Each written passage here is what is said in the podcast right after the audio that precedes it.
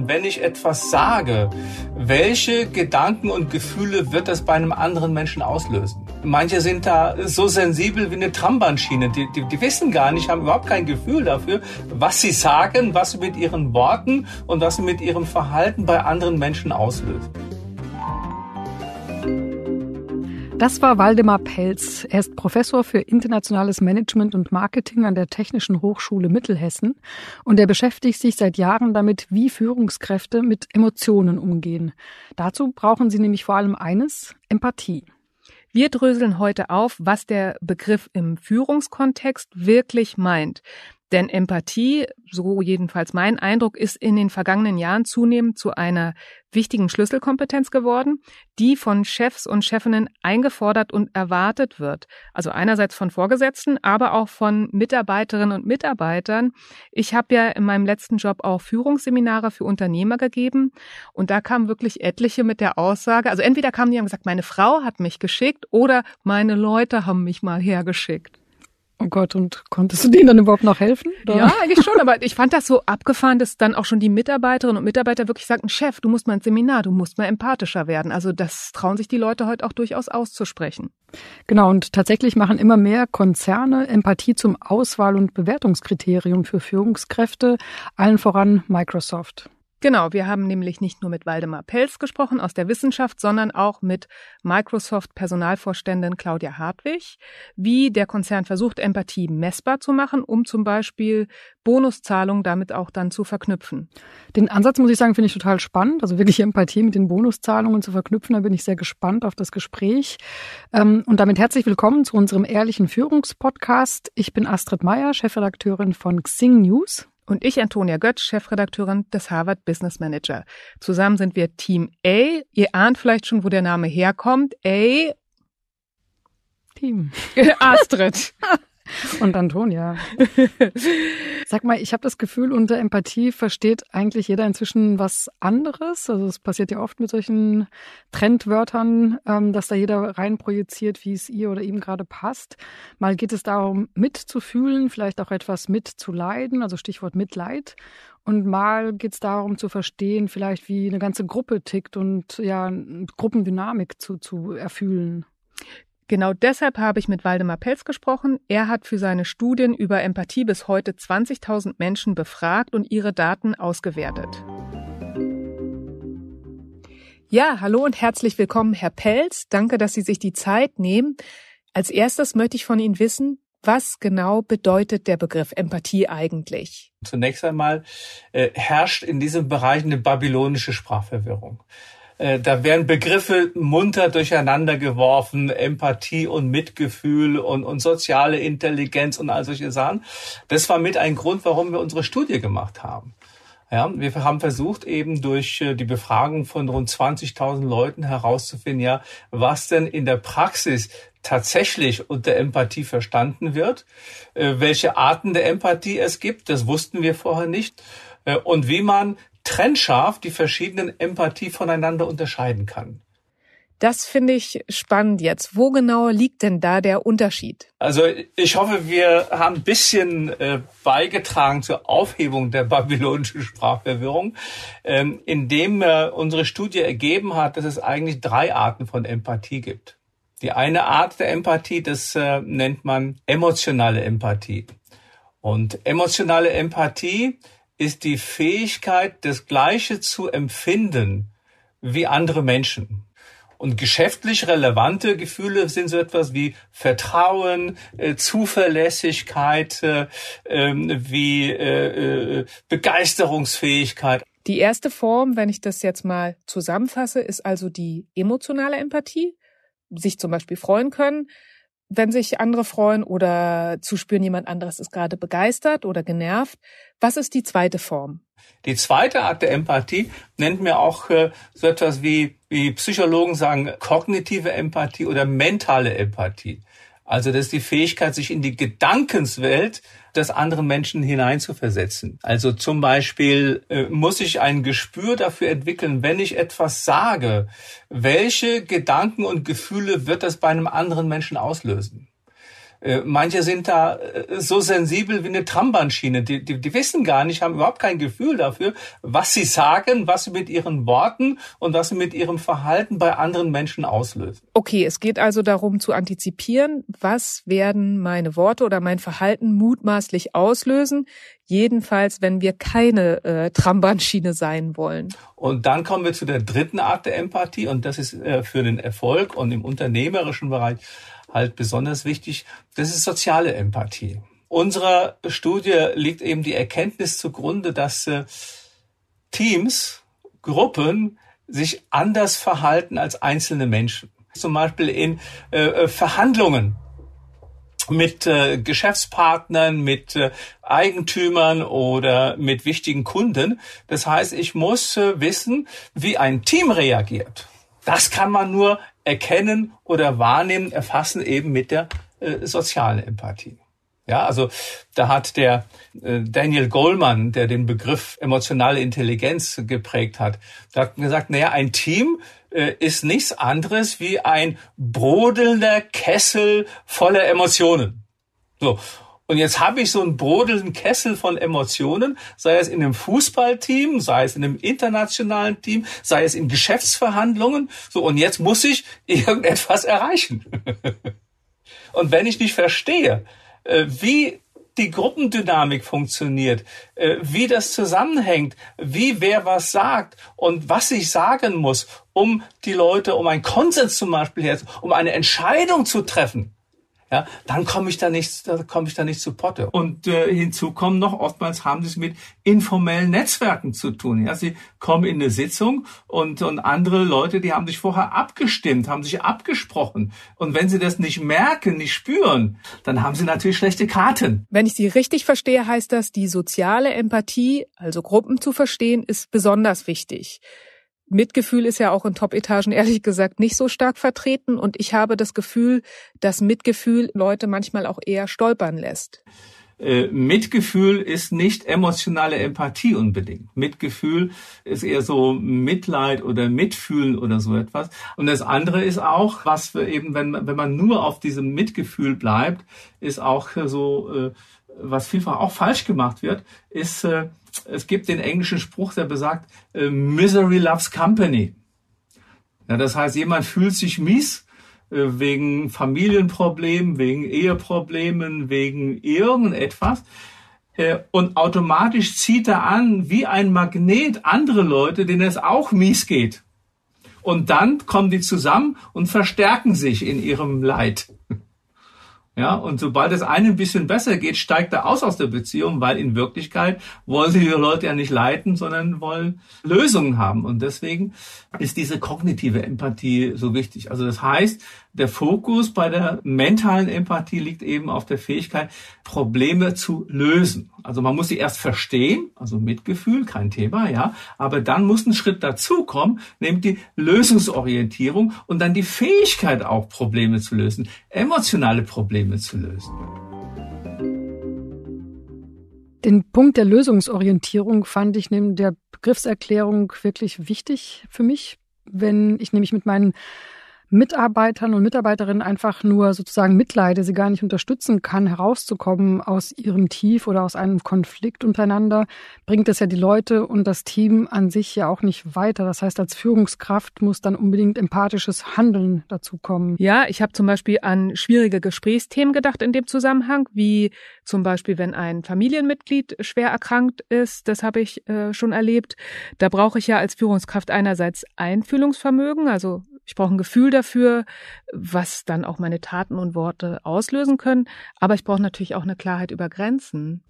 Gerade im Job wollen viele Menschen ja auch bestimmte Grenzen aufrechterhalten. Also ich habe mich immer lieber woanders emotional entlastet als jetzt bei meinen direkten Chefs. Ja, ich finde auch, wenn wir bei dem Beispiel bleiben, also wenn ich mit einer Kollegin oder einem Kollegen über die schwere Erkrankung eines Familienmitgliedes spreche, empfinde ich das in meiner Führungsrolle als empathisch da zu sein, zuzuhören, aber gleichzeitig eben zu verstehen, ähm, also wer ist ich und wer ist, wer ist du? Also die Gefühle der anderen Person, die gehören dahin zu der anderen Person und das sind nicht meine. Und die Wut und die Trauer und die Verzweiflung sind eben die Gefühle meines Gegenübers und nicht meine eigenen. Und deswegen kann ich in solchen Situationen dann auch da sein und mich wirklich anbieten als Zuhörerin?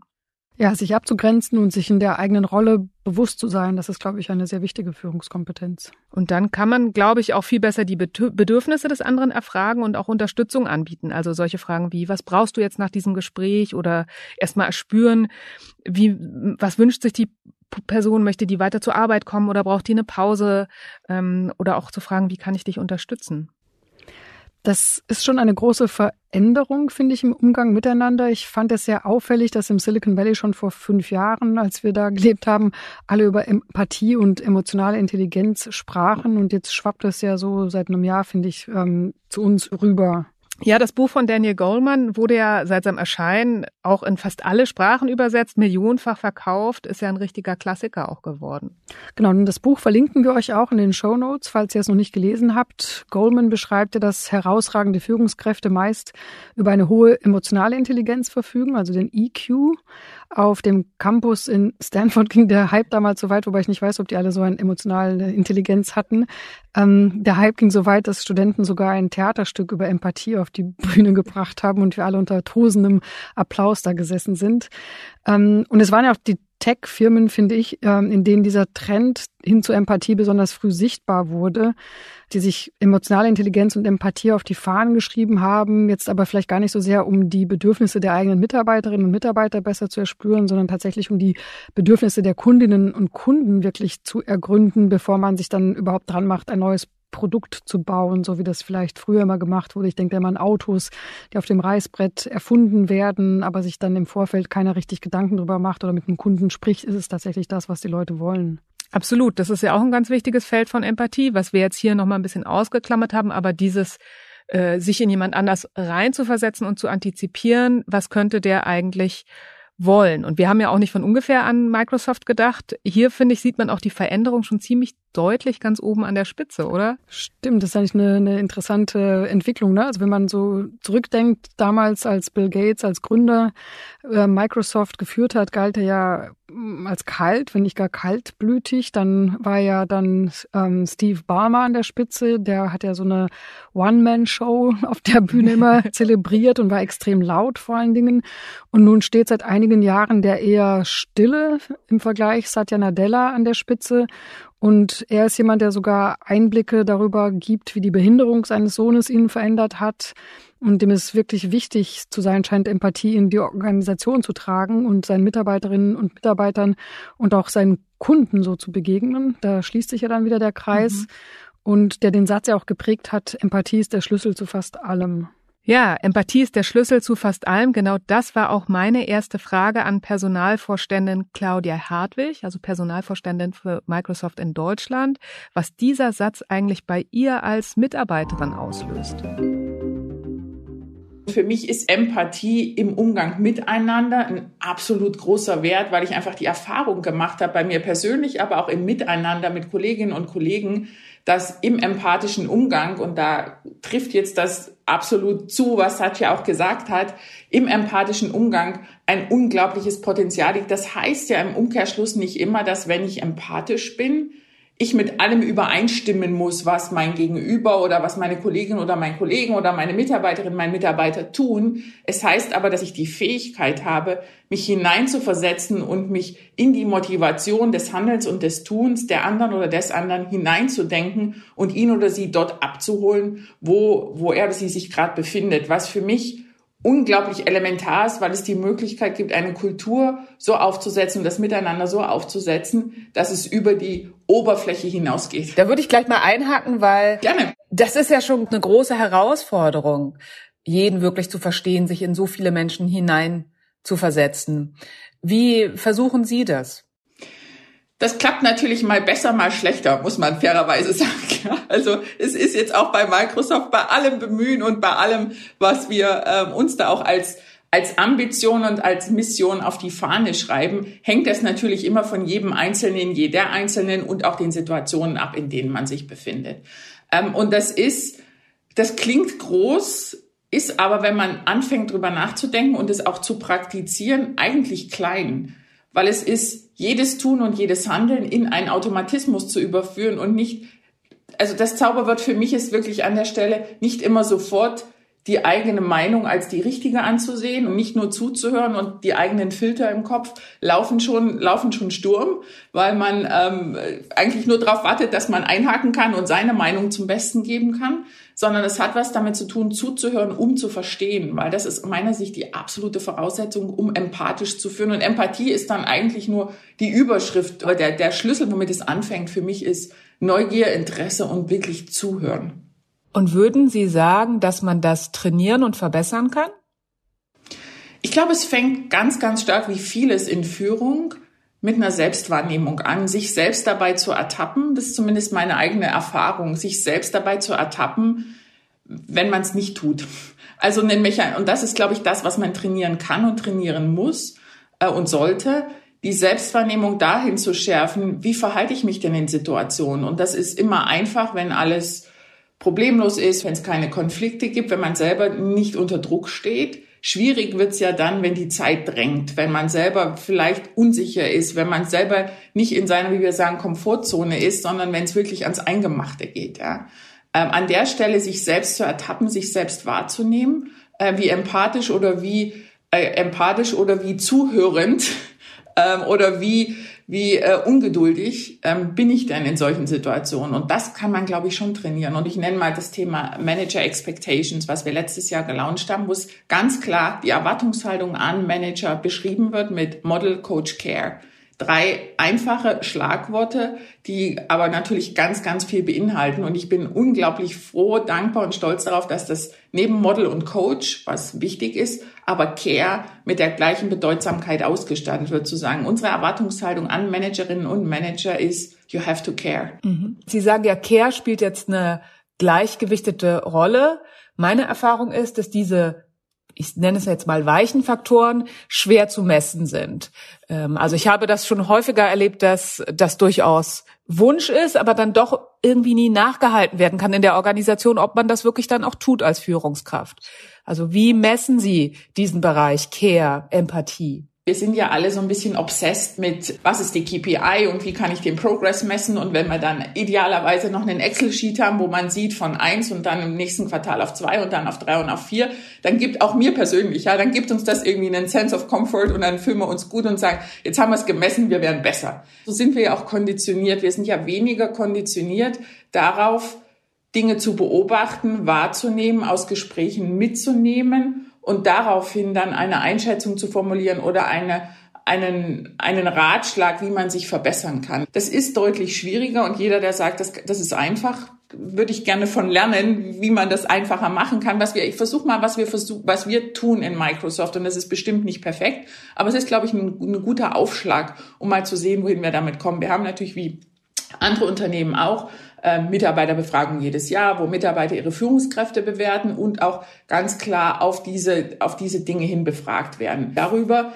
wie sie denn ihren Managerin oder ihren Manager sehen. Das haben wir jetzt ganz neu eingeführt. Da geht es ganz klar darauf zu sagen, gib mal ein paar Beispiele, wo du einfach erlebst, dass Model Coach Care für dich oder für euch im Team gut funktioniert und gib doch einfach mal ein Beispiel, wo du glaubst, da ist noch Potenzial, das besser zu machen. Also sehr spezifisch, das ist jetzt neu. Jetzt schauen wir mal, wie das funktioniert. Wie ist denn das? Sie sind im Vorstand dafür auch verantwortlich, das äh, zu etablieren äh, in der Organisation. Und angenommen, also ich mache jetzt ein konstruiertes Beispiel. Ich bin eine Managerin, die die Zahlen alle abliefert, das funktioniert, aber genau in diesem Bereich bin ich jetzt schlecht. Was würden Sie tun? Da haben Sie ja jetzt das klassische Beispiel konstruiert. Vielen, vielen Dank, Frau Gösch. Ähm, und ich könnte, ich könnte jetzt natürlich. Ich bin total äh, mathematischer Typ. Total. Ich könnte jetzt natürlich ganz klar sagen, na ja, das ist dann ganz klar, weil man muss auf allen Wirkungskreisen, die wir haben, gleich gut sein. Ansonsten ist man keine gute Managerin oder kein guter Manager.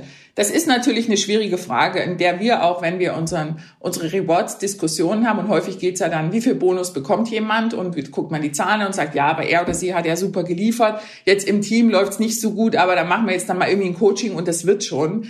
Das ist, solche Diskussionen haben wir natürlich auch.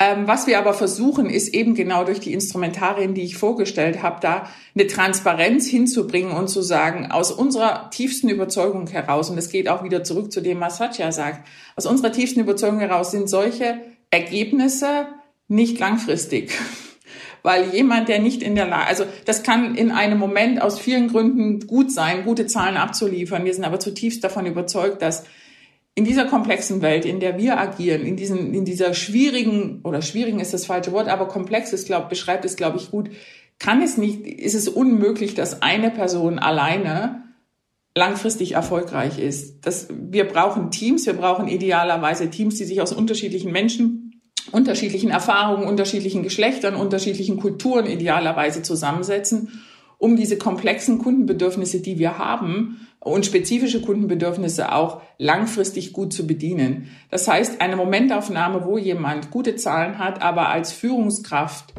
Herausforderungen hat, sage ich jetzt mal, solche Situationen haben wir. Was wir dann versuchen, ist erstmal in der Tat durch Feedback und durch Coaching das zu verändern. Das wird sich auch in den, in den, in den ähm, Beurteilungen niederschlagen. Das heißt, das, das negieren wir nicht. Und wir haben auch Situationen, wo wir Führungskräfte dann einfach bitten, in IC-Rollen, wie wir das nennen, also Individual Contributor-Rollen zu gehen und eben nicht mehr Menschen zu führen, weil offensichtlich ist das nicht die Stärke. Es gibt ja viele Studien, die auch zeigen, in der Organisation richten sich Menschen nach Vorbildern aus und nach Menschen, die viel Macht haben. Und ich finde das schon ungewöhnlich, dass Ihr CEO so viel über Empathie, über Gefühle, über Emotionen spricht. Was bewegt es in Ihrer Organisation? Das ist jeden Tag und nahezu in jeder Interaktion spürbar. Und das klingt jetzt wieder groß, ich meine es aber an der Stelle auch bewusst groß. Die größte Veränderung, glaube ich, die er damit bewirkt hat, ist, einen Raum zu schaffen, wo das absolut erstmal akzeptiert und im zweiten Schritt sogar erwünscht ist. Und diese, diese Erlaubnis von oben, sage ich jetzt mal in, in Anführungsstrichen, und nicht nur Erlaubnis, sondern dieser Wunsch und diese Erwartungshaltung auch, das zu thematisieren und immer in den Kontext, und das macht der Satya ja sehr gut, in den Kontext unserer Mission zu setzen und zu sagen, es geht nicht um meinen individuellen Erfolg, es geht nicht um unseren Erfolg als Unternehmen im, im ersten Schritt, es geht darum, andere erfolgreich zu machen. Und natürlich wollen wir mit diesem Erfolg auch wachsen. Aber es, das, ist ja, das ist ja eine ganz tiefe philosophische Denkhaltung dahinter. Der erste Grund, warum Menschen sich entscheiden, bei Microsoft zu bleiben, ist durchgehend die Kultur. Und das ist natürlich, und warum Menschen auch zu Microsoft kommen wollen, ist ganz, ganz oft, was sie über Satya gehört haben, wie er über Kultur spricht, wie glaubwürdig er als Person dieses Unternehmen prägt. Und das ist er natürlich nicht alleine. Er hat ein tolles Team und das kann jetzt auch kein Mensch alleine machen. Ja, aber er, er role modelt es in einer Art und Weise, dass es inspirierend und ansteckend ist und dass es uns hilft, in einem wahnsinnig umkämpften Markt für Talente ähm, den größten Teil unserer Talente bei uns zu behalten und nach wie vor sehr attraktiv auch zu sein. Ja. Ich hatte ja vorhin gesagt, auf das Thema Remote kommen wir auf jeden Fall noch zurück und das müssen wir auch, weil Sie sind ja die tun Experten wir, dafür. Wir wir sprechen ja auch remote. Also weil ich gerade das Gefühl habe, Empathie, das Thema ist auch omnipräsent, besonders seit der Corona-Krise. Also da haben ganz viele Wissenschaftler auch geschrieben und geraten, ganz viele Experten, Führungskräfte sollten jetzt besonders empathisch sein und darauf achten, was ihre Teammitglieder umtreibt. Und ich stelle fest, gerade ohne persönlichen Kontakt ist das durchaus schwierig also wie kann ich digital verbunden sein und dabei Empathie zeigen, zum Beispiel über ein Videocall-Programm? Also es fängt mal mit ganz, ganz einfachen, pragmatischen Dingen an, möglichst immer die Kamera anzumachen. Weil ein Mensch zu sehen hat einen riesen Unterschied, auch Mimik wahrzunehmen, Gestik wahrzunehmen und es forciert einen selbst auch fokussierter zu sein. Wir sind ja permanent eigentlich versucht, ähm, Multi Multitasking zu machen, hier und da und dort. Auf jeden und durch Fall. Ein, durch ein, absolut durch einen Augenkontakt, den ich mit jemandem habe, vermittle ich auch eine andere Art von Wertschätzung demjenigen gegenüber und, und sage, du bist mir wichtig, ich bin, ähm, ich bleibe bei dir, mit dir in einem Gespräch, ja. Ist es bei Ihnen auch Pflicht, äh, die Kamera anzulassen oder wie handhaben Sie das? Mit Pflicht haben wir es nicht so. Äh, das ist eine, eine starke Empfehlung, aber wir sind natürlich auch an der Stelle wieder empathisch. Schönes Beispiel, dass es Kolleginnen und Kollegen gibt, die jetzt vielleicht im Moment eine Netzwerkproblematik haben, weil irgendwie ihr Internet gerade zu schwach ist. Aber die, der Großteil, ich würde sagen, wenn ich meine Meetings jetzt anschaue, 98,9 Prozent ist immer die Kamera an und Kolleginnen und Kollegen entschuldigen sich dann und sagen, ähm, ich kann jetzt nicht, tut mir leid, mein Netzwerk ist irgendwie so schwach, aber ich probiere es gleich nochmal. Also das ist so das eine. Das zweite, ähm, ich weiß nicht, ob das Empathie ist, wahrscheinlich ist es Empathie auch, ja, aber bestimmte Dinge miteinander zu vereinbaren. Für sich selber als, als Führungskraft, aber auch als Team zu sagen, wir, die erste Viertelstunde von jeder Agenda geht's drum, wir machen den Check-in. Jeder erzählt, was passiert bei mir gerade, wie läuft es, wie komme ich mit der Situation klar, was ist mit meinem Hund, was ist mit meinen Kindern, was ist mit meinem Mann, was, was auch immer das gerade ist. Das ist unglaublich wichtig. A, kreiert Zusammenhalt im Team, aber es gibt auch die Möglichkeit, jemanden erleben zu lassen, mir ist wichtig, wo du dich gerade befindest mental oder was deine Situation ist. Ich mache das grundsätzlich in meinem One-to-Ones. Die ersten Viertelstunde ist Coffee Chat. Ähm, und dann gibt's ganz, ganz viele kleine Beispiele. Einfach mal zwischendurch einen Chat zu schreiben und zu sagen, hey, ich habe mitbekommen dies und das, wie geht's denn dir oder wie läuft's denn jetzt? Bei, bei Luca hat doch die Schule jetzt angefangen. Wie ist denn das jetzt? Wie kriegst du denn das hin? Also und es ist ja, das passiert nicht zufällig. Und das ist, glaube ich, der Unterschied, wie man trifft sich an der Kaffeemaschine und dann schwatzt man halt, weil man zusammen auf seinen Cappuccino wartet.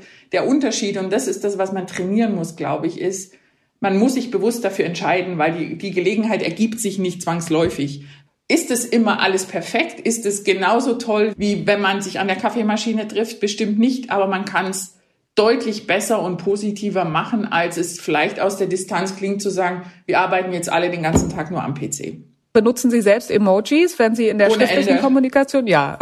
Ohne Ende. Und wir haben dann diese GIFs mit diesen wunderschönen kleinen kurzen Snap-Videos, wo dann irgendwie das eine, eine Emotionalität generiert. Und es ist Wahnsinn, wie das eine Stimmung in einem längeren Teams-Call absolut ähm, nach oben bringt und wie Menschen sich dann darauf engagieren und darauf antworten und da einfach Freude am Miteinander kommunizieren. Diese Chat-Funktion hat, einen, hat eine Rolle eingenommen inzwischen, die über dieses chatten an der Kaffee oder die das vielleicht möglicherweise ersetzt am, am ehesten, ja. Wenn man jetzt im Raum sitzt, dann quatscht man ja nicht die ganze Zeit mit seinem Nachbarn, tut man hoffentlich nicht oder seiner Nachbarin hoffentlich nicht. So ein Chat kann man wunderbar parallel fahren, das ist echt, ist echt toll. Mhm. Für wie empathisch halten Sie sich eigentlich selbst? Ich habe den Wunsch, ich habe das Ziel, in jeder meiner Interaktionen ein Fünkchen Empathie ähm, ausstrahlen zu können. Empathie hat für mich viel aber auch mit Authentizität zu tun und auch jetzt anzuerkennen, dass, dass das eine konstante Herausforderung ist und dass ich das gerne möchte. Ich glaube auch, es an vielen Stellen bis zu einem gewissen Grad schaffe, einfach weil ich wahnsinnig neugierig auf Menschen bin, mich interessiert. Das, das muss ich mir jetzt nicht vornehmen. Ich bin einfach neugierig, das interessiert mich. Ähm, menschliche Beziehungen aufzubauen ist mein Beruf. Das ist auch meine Passion. Insofern, das geht nicht ohne Empathie. Bin ich perfekt? Ganz bestimmt nicht. Ist das eine Journey? Ganz sicher. Und ich glaube ganz wirklich auch, dass Lebenserfahrung an der Stelle uns allen auch hilft, Empathie noch mehr zu entwickeln. Ich habe ganz viele deutlich ältere Menschen erlebt, die ich unglaublich dafür bewundere, in der Geduld, wie sie Gespräche führen, in der Geduld, wie sie sich in andere Menschen hineinversetzen und auch die Gelassenheit, Menschen so sein zu lassen, wie sie sind. Sie sagen ja auch eingangs, dass das viel mit Selbstreflexion zu tun hat. Wenn Sie da über sich reflektieren, was ist der Stolperstein, über den Sie immer mal wieder stolpern in Sachen Empathie? Ich glaube, es ist in der Tat, selber unter Druck zu stehen, unter Zeitdruck zu stehen, eigentlich zu wissen, wie es jetzt funktionieren soll und dann Raum und Zeit anderen zu geben, ähm, ihre Sichtweise darzustellen und zu verstehen, woher jetzt diese Sichtweise kommt. Und wenn jetzt jemand zugehört hat und sagt, okay, wichtiges Thema, ich möchte empathischer sein, äh, was wäre ein erster Schritt, den Sie empfehlen? Eben genau die Frage, die Sie mir gerade gestellt haben, Frau Götsch, sich selbst zu stellen und zu sagen, was sind die Situationen, wo ich im Nachgang dann denke, es war jetzt nicht super. Und da einfach für sich selber ein Muster zu erkennen und andere auch mal zu fragen, was sind denn Situationen, wo du dich unwohl mit mir fühlst oder wo du beobachtet hast, dass ich vielleicht hätte sensibler sein können, empathischer sein können, mit mehr Mitgefühl oder Sympathie auch ausgestattet. Ich glaube, das hat viel mit Dialog zu tun, andere zu fragen und nicht jetzt mit sich selbst immer nur dann zu sagen, eigentlich bin ich ja super. Die anderen und, sind das Problem. Oder vielleicht auch selbst mal für sich zu reflektieren, wann man selbst Empathie empfunden hat, quasi als Empfängerin oder Empfänger. Können Sie sich da eine Situation erinnern, wo Sie sagen, das war beeindruckend, da war mir jemand gegenüber ganz empathisch? Absolut, da ist ganz kommt sofort eine Situation in meinen Kopf. Ähm, ich hatte Ähm, und das ist, glaube ich, ein Jahr her. Wir hatten in, zu der Zeit, als man noch reisen durfte, wir hatten ein internationales Meeting in London, haben unseren tollen neuen Microsoft Store, den wir in London haben, besichtigt. Und das war die gesamte internationale HR, das ganze internationale HR Leadership Team. Und ich hatte zu dieser Zeit eine, eine ganz schwere Knieverletzung, habe mich also relativ schwer bewegen können. Und alle sind dann durch diesen Store geflitzt und haben das angeguckt und das Spiel und dies und jenes und waren total begeistert. Und ich habe mich wirklich schwer bewegen können. Und einer meiner Kollegen kam dann auf mich zu und hat gesagt, du, ich laufe jetzt einfach mit dir, wir machen das einfach langsamer, weil die Hektik bringt ja eh nichts. Ohne jetzt auf mein offensichtliches Mark, auf meinen offensichtlichen Makel mit meinem Knie einzugehen, hat er mir einfach gezeigt, ich verstehe, dass du dich jetzt gerade irgendwie zurückgesetzt fühlst, weil die anderen sind alle beschäftigt, du kannst jetzt nicht so schnell. Und ich mache das jetzt einfach mit dir zusammen. Das hat mir fast die Tränen in die Augen getrieben, weil ich gedacht habe, wow, super. Was für ein gutes Schlusswort. Absolut. Und wenn euch die Folge gefallen hat, bewertet uns bitte auf iTunes und empfehlt uns weiter in euren Netzwerken. Und zu guter Letzt, wie immer, noch eine Aufgabe, um euch und uns selbst auch gleich ins Tun zu bringen, denn wir wollen ja nicht nur philosophieren. Diesmal habe ich eine Übung von meinem Yogalehrer mitgebracht. Ähm, wir sind ja oft anderen gegenüber empathisch, aber uns selbst gegenüber manchmal unheimlich streng. Also das spricht er oft in den Yogastunden an und ich fühle mich da auch gelegentlich sehr ertappt. Und deshalb, wenn du das nächste Mal denkst, da war ich falsch, langsam, blöde, nervig, andere sind besser, ich bin nicht genug, also all diese Gedanken, die wir uns da manchmal machen, dann überlege mal, was würdest du einem Freund oder einer Freundin sagen? Wenn die dir genau das Gleiche erzählen, was du dir gerade selbst erzählst, wie würdest du auf einen Freund oder eine Freundin reagieren? Und dann behandle dich mal selbst genauso. Das ist wirklich eine schöne Aufgabe, die werde ich jetzt auch ausprobieren. Dann bis zum nächsten Mal. Tschüss. Tschüss.